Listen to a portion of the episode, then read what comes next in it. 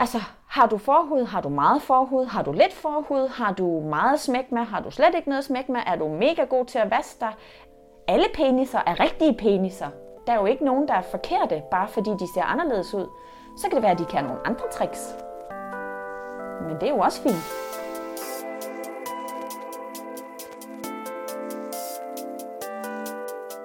Du lytter til Start Snakken, sex- og samfundspodcast til forældre.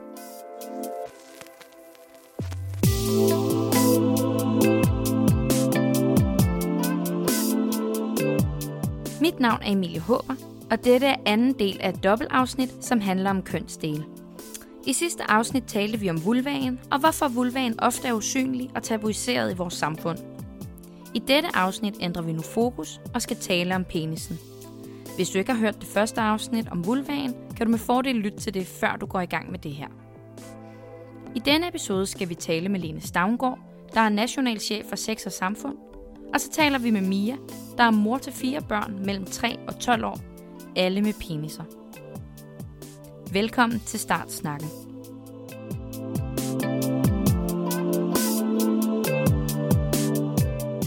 Vores forhold til køn, krop og seksualitet hænger uløseligt sammen med vores forhold til kønsdele. Tissemand! Mens vulvaen ofte ses som det skjulte kønsorgan, ja, så opfattes penisen som synlig og almen kendt uden tabu. Men jeg er rigtig glad for min penis. Men hvorfor er penisen umiddelbart et mere synligt kønsorgan end vulvaen? Og hvilke udfordringer og tabuer knytter sig alligevel til penis? Jeg vil give alt, hvad jeg ejede. Kunne jeg bare få to centimeter længere penis? De fleste børn opdager på et tidspunkt, at de har noget mellem benene. For Mias børn skete det allerede, mens de var helt små. Jeg hedder Mia Bjørnfort, og jeg har fire børn i alderen 3-12 år. Første gang mine børn opdagede deres peniser, har været i forbindelse med blæskift. Altså hvor de ligger på, på puslebordet, og man åbner blæen og vasker dem, og de så helt naturligt trækker benene op, og så fører hænderne ned og mærker, hvad det nu er, der foregår dernede. Og det har føltes sådan meget naturligt, at, at det var en naturlig udforskning af, hvad er det dernede, som bliver vasket og ordnet lige nu. Den mere bevidste opdagelse af, det har faktisk også været, da de var forholdsvis små. De jo sådan har, har mærket, eller den for eksempel har, altså deres penis har strittet, eller de har sågar tisset i forbindelse med blæskift, hvor vi jo så har haft talt om, højsa, den tissede lige ud over det hele, eller øh, når de sådan har mærket og sagt, hvad så, er det rart, kilder det? Og så har vi jo så talt om, jamen det, det er en tissemand, det er en pung, det har været en glidende overgang fra, at jeg egentlig har tænkt, at, at jeg bare sådan skulle sige tissemand, til at nu tænker jeg, at det egentlig er vigtigt at være lidt mere konkret omkring det. Det er altså helt naturligt, at ens børn opdager sin tissemand tidligt, og ofte er det i forbindelse med, at det føles rart at røre ved den. Men måske skal vi lige få på plads, hvad det er, vi skal kalde det, som vi plejer at kalde det mandlige kønsorgan. Jeg har spurgt Lene Stavngård fra Sex og Samfund, hvilket ord hun synes, vi skal bruge. Jeg hedder Lene Stavngård, og jeg er nationalchef i Sex og Samfund. Penis har virkelig mange navne. Man kan kalde det pik, man kan kalde det tissemand, man kan kalde det olfert, man kan kalde det sjoveren. Altså, der er jo virkelig, virkelig, virkelig mange ord for tissemanden eller penis. Og jeg tænker, at når vi taler om mindre børn, så giver det rigtig god mening at bruge ordet tissemand. Og når vi taler om lidt større børn og unge, jamen så giver det måske mening at sige pikken. Vi kalder altså penis forskellige ting, alt efter hvis penis det er. Og i denne podcast kommer vi også til både at snakke om tissemænd, pikke og peniser.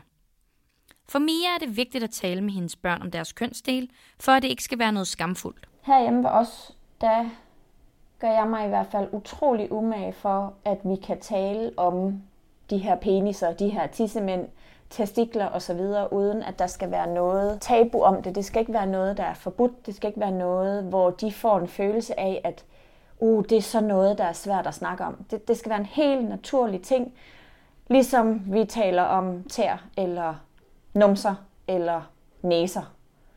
De er selvfølgelig også så små, at de endnu ikke har fundet ud af, at der er nogen, som synes, at det er så noget, man helst skal være lidt stille omkring, og det er så noget, man nærmest kun kan viske om. Så jeg tænker, at Det er noget nemmere at snakke med børn om det, når de er så små, at de endnu ikke har samfundets påvirkning af, at det egentlig er noget, der er lidt forbudt at snakke om.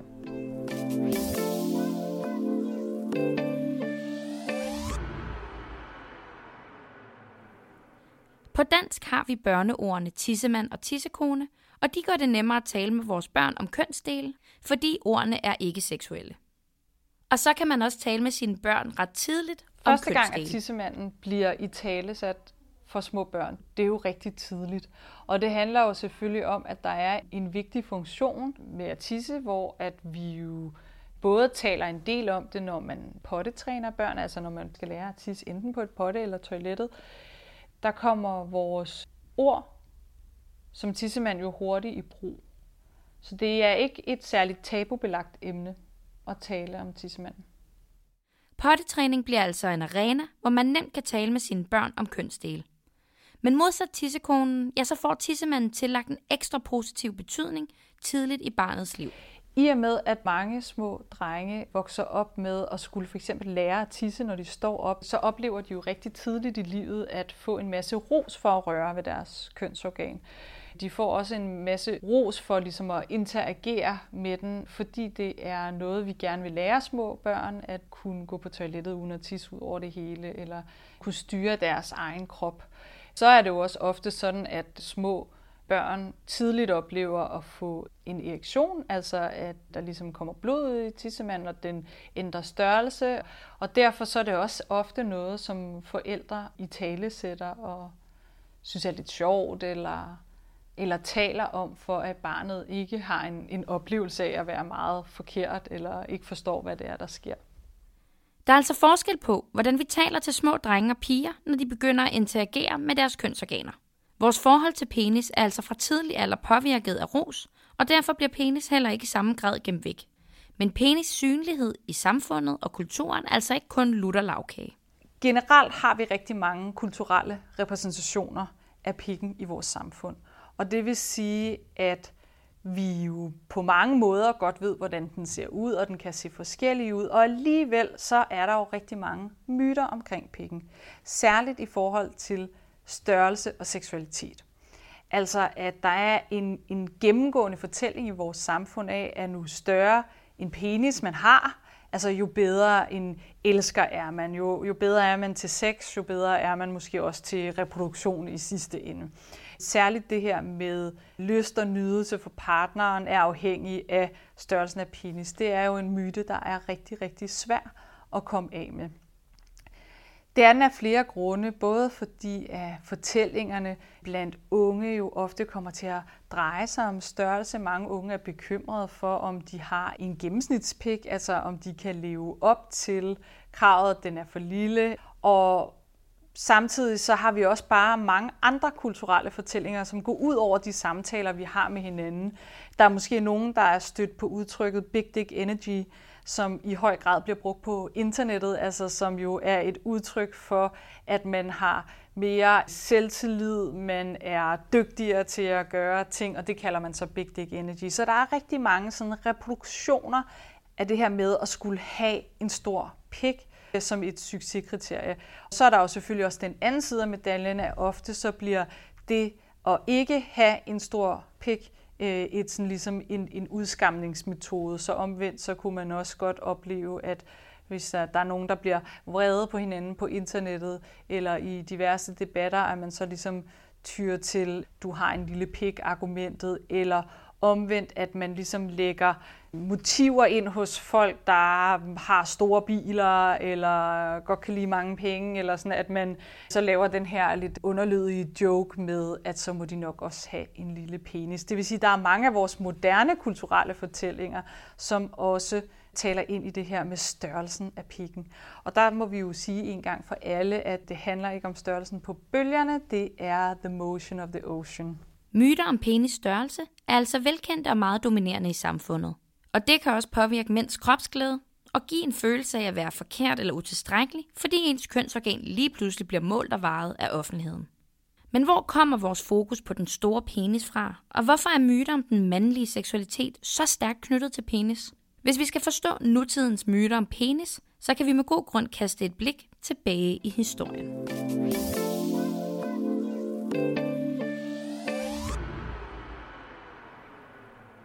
I mange tidlige kulturer var en stor erigeret penis et symbol på frugtbarhed og kraft, og man kan derfor også finde mange religiøse figurer med det, som vi i dag kalder for faldersymboler. It's huge. I mange myter var penisen også magisk. I græsk mytologi fortælles det for eksempel, at Kronos, der var søn af titanen Uranus, kastrerede sin far og smed hans penis i havet. Og af havskummet, hvor Uranus penis landede, ja, der opstod kærlighedsgudinden Afrodite. Vi kører den ind med penis. Men selvom man tilbad den store penis, så forherligede man samtidig i antikken også den lille, mere beskedne penis. Well, size isn't everything. I antikken var den ideelle mand nemlig rationel og intellektuel, og store peniser blev associeret med uvidenhed og et ustyrligt begær. Altså havde den intellektuelle mand en lille penis. I get it. You guys think I'm a dick. But you're a fun dick. Under kristendommen blev alle penisguderne forbudt, men troen på den magiske penis fortsatte. Faldersymboler kan derfor også findes i kirker og senere i forskellige dele af kulturen. For eksempel begyndte man i den tidlige renaissance at gå med skamkapsler, som var farverige vaterede poser til penis og testikler, og dermed fremhævede man altså penis med sin beklædning. Sweetie, it's a penis, not Mount Everest. I mange religioner og stammekulturer er omskæring af penis et overgangsritual, og i jødedommen symboliserer omskæringen en pagt med Gud. Det er det hårdeste slag, man kan få som mand. I særligt Asien og Osmaneriget var det op til 1900-tallet meget populært at bruge eunukker til at varetage vigtige funktioner som embedsmænd og rådgivere for kejser og sultaner. En eunuk er en mand, som har fået fjernet testikler og penis, enten delvist eller helt. Hold op, stop, stop, stop, stop, stop. Det virker lidt slapt og kedeligt. Grundet det manglende kønsorgan mente man, at disse mænd ville være mere intellektuelle og troværdige, fordi man uden penis havde mistet sin lyst og sin mandighed. Man var altså ikke længere en trussel, og derfor mere nyttig. Jeg synes, vi skal holde fast i penis. Det er bedre med penis. Ja, ikke? Vores forhold til penis i dag er altså formet af mange års kulturer, overtro og religioner. Men myterne om mandigheden og den store penis lever altså videre i bedste velgående. Og det påvirker særligt unge mænds forhold til deres kønsdel. Generelt er pikken repræsenteret rigtig meget i vores samfund. Det betyder jo blandt andet, at sådan noget som størrelsen i høj grad har været et bekymringspunkt eller et omdrejningspunkt for den offentlige samtale. Mange kan være meget usikre på længden af penis, eller hvordan den tager sig ud, altså om den er skæv eller lige, om den rejser sig helt op, når man får rejsning. Altså det kan der være en, mange bekymringer om som ungt menneske. Altså passer jeg ind? Er jeg normal? Gør min penis noget normalt? Der er jo også i forhold til de første erfaringer med egen pik kan jo være, at man oplever at prøve at onanere, men at der ikke kommer sæd ud, eller omvendt, at man prøver at onanere, og at man er i tvivl om mængden af sæd, der kommer ud, er normal. Så der er jo ret mange sådan usikkerhedspunkter. Så selvom unge mænd umiddelbart har et bedre udgangspunkt end unge kvinder til at få et godt forhold til deres kønsdel, så er der altså lige så mange myter om peniser som om vulvaen. Og det gør også, at særligt unge kan føle sig meget usikre på deres peniser.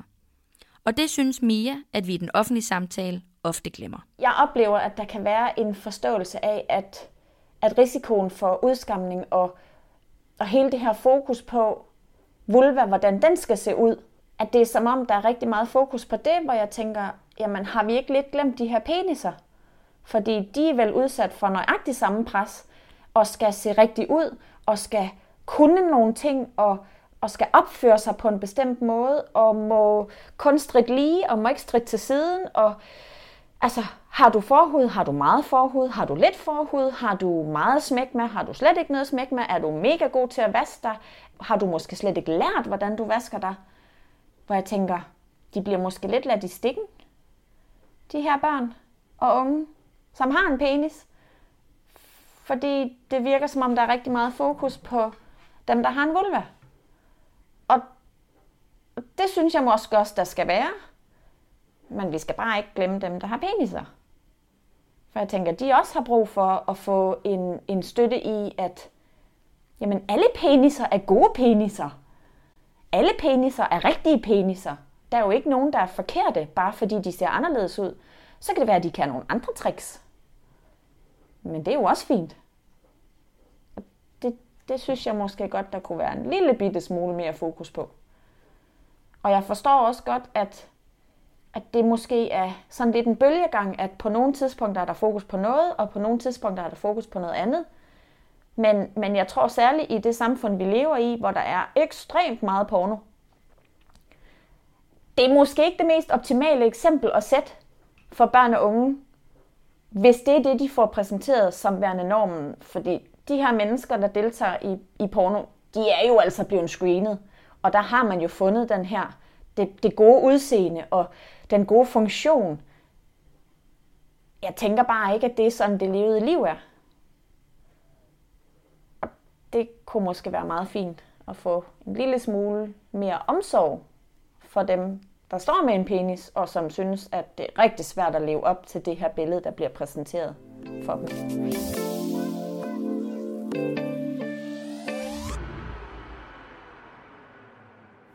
Sammenkoblingen mellem penis og den mandlige seksualitet betyder også, at mænd nemt kan føle, at de underpresterer, særligt i forhold til rejsning. Når vi taler om pikken og seksualitet, så er der jo også det faktum, at en pik, der er slap, altså afslappet, bliver ofte set som noget neutralt, mens en pik, der sådan er stiv og irrigeret, bliver set som noget seksuelt. Og det hænger jo også lidt sammen med en masse myter om manden og mandens seksualitet og mandens sexlyst, fordi en pik kan jo sagtens være stiv, uden at en mand har lyst. Altså det er jo blod, der ligesom løber ud i pikken, som det kan være forårsaget af mange forskellige grunde, som ikke nødvendigvis har et seksuelt motiv. Så man kan på mange måder sige, at den stive pik er jo blevet enormt seksualiseret, på trods af at en stiv pik ikke altid er seksuel. Og omvendt, den slappe pik bliver meget set som noget, noget aseksuelt, og det er jo heller ikke helt rigtigt, fordi man kan jo også godt have svært ved at få rejsning, selvom man har lyst til sex. Man kan også godt have nogle fysiologiske problemer, som gør, at selvom at man er opstændt eller tændt, måske ikke får en, en fuld rejsning, eller måske har svært ved at få en rejsning. Så der er også nogle myter omkring det der med, at hele seksualiteten sidder i pikken. Det er, sådan forholder det sig jo ikke. Der er jo rigtig meget af menneskets seksualitet, der også sidder i vores psyke. Og den maskuline seksualitet kan også få en negativ klang, særligt i forbindelse med onani. Onani er jo rigtig interessant, når man egentlig ser på mandekønnet, fordi at vi jo tillægger det mandlige køn en hel masse seksuel energi og en masse sådan biologisk drive, så er seksualitet og manden jo meget tæt sammenknyttet. Det er rigtig vigtigt at sige her, at seksualitet kan aldrig reduceres til alene at være biologi, ligesom at mandens seksualitet ikke alene sidder i pikken. Seksualitet er jo kompleks på den måde, at det består jo både af biologiske komponenter, psykologiske komponenter og kulturelle komponenter. Hvis vi skal se lidt på de kulturelle repræsentationer af mandens seksualitet, så kan vi også se på mandens soloseks, altså onani, som ofte i vores fiktive repræsentationer i samfundet, som film og serier og sådan, ofte ikke bliver afbildet særlig positivt. Altså at når vi ser onani i ikke-porno-genren, jamen så ser vi ofte, at onanien bliver sammenkædet med at ville fortælle nogle dårlige karaktertræk hos en person, altså at de er ude af kontrol, at de er misbrugende, at de er afhængige, at de er lidt klamme eller grænseoverskridende. Og derfor så ser vi faktisk sjældent i vores kulturelle fortælling den positive fortælling om onani for manden. Penis bliver altså forbundet med nogle stereotype maskulinitetsidealer, som de færreste føler, at de kan leve op til, og særlig onani kan blive udskammet. Forholdet til penis er altså præget af mange ting, og handler ikke kun om at få ros for at holde på sin tissemand. Og børns interesse for kønsorganerne handler også om, at noget kan føles rart, for eksempel at onanere. Og her mener Mia, at det er vigtigt som forældre at kunne skille tingene ad. Jeg tænker, at når man som forældre står med et barn, som begynder at vise interesse for kønsorganerne, uanset om det er det helt tidlige stadie, hvor det bare handler om, at hov, hvad er det, der var der? Og hvad sker der, hvis jeg roder, piller, krammer, niver, hiver, fordi det gør de jo. De hiver jo i den der, så det føles som sådan en lille regnorm, der bliver trukket langt. Der tænker jeg, at det er helt vildt vigtigt at lægge voksenperspektivet væk. Fordi jeg oplever, at voksne enormt hurtigt får gjort noget seksuelt. Og det er jo ikke nødvendigvis det, barnet tænker. Det er jo ikke nødvendigvis den oplevelse, barnet har.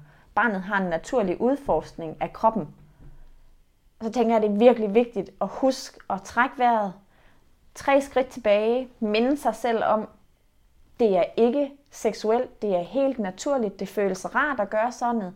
Barnet kunne i realiteten lige så godt sidde med en fjer nus sin arm. Og hvis man ikke er i stand til at holde fokus på det, så kan man utrolig hurtigt få gjort barnet forkert i sin handling. Og så har vi lagt grunden for skyld og skam. Det er jo ikke det, vi har lyst til. Måden, vi taler om kønsorganer på, kan altså også være meget begrænsende, fordi vi kønner kønsorganerne og derigennem tillægger dem nogle karaktertræk, eksempelvis penisens maskulinitetsnormer. For Mia blev dette meget tydeligt, da hendes tredje barn gav udtryk for, at det bare at være en dreng simpelthen var for snævert. Jeg har jo som sagt fire børn, og med de to første, der tænker jeg, at jeg havde sådan en meget, øh, meget stereotyp tilgang til det her med at tale om tissemænd og tissekoner og bryster og køn og mænd og kvinder, hvor jeg overhovedet ikke på nogen måde var opmærksom på, hvor snævre rammer jeg egentlig gav dem for kønsforståelse og forståelse af kønsorganer. Og der føler jeg selv, at jeg har taget ansvaret på mig, og er blevet forsøgt at oplyse mig selv om, hvordan kan jeg sørge for at formidle videre til dem, at kønsorganer ikke nødvendigvis hænger sammen med kønsidentitet, og at kønsorganer ikke er styrende for, for noget som helst andet end, ja, om man kan stå op og tisse mega nemt, eller om det bliver lidt noget roderi. Og på trods af, at de to første har fået den her meget klassiske forklaring om det, så accepterer de uden problemer, at den nu er blevet nuanceret. Og det føles faktisk meget fedt at opleve, at det her barn, som egentlig først er blevet præsenteret for, for en meget klassisk omtale af kønsorganer og køn, er i stand til, når jeg nuancerer det, at få dybere lag ind i det. Også selvom de stadigvæk er så små. Og der tænker jeg igen, at det faktisk måske er, fordi de er så små, at det stadigvæk er mig som forældre, der har den primære indflydelse på, hvordan de opfatter verden.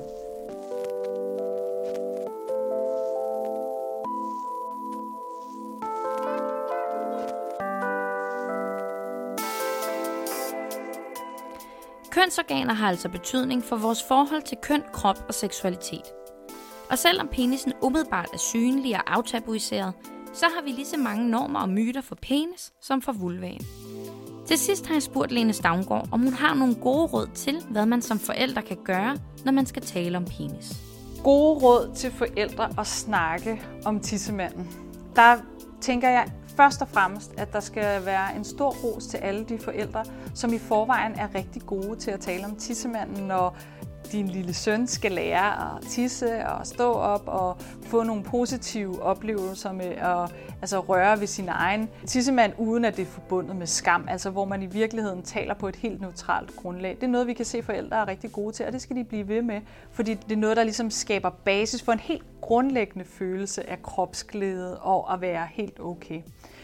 Det, der kan være svært, det er jo, når barnet bliver større, og når at samtalen måske handler mere om, hvordan at tissemanden ser ud, eller når vi kommer endnu længere i, i livet, hvordan onani og lyst og grænser og alle de her ting kommer i spil. Det er der, hvor at forældre også stadigvæk skal huske at tage det selvtillid og mod, de havde, da barnet var lille, det skal du også tage med op til, når dit barn bliver større, og sige, vi kan stadig godt tale om vores krop og vores funktioner, uden at vi behøver at lægge skam eller bånd på os selv.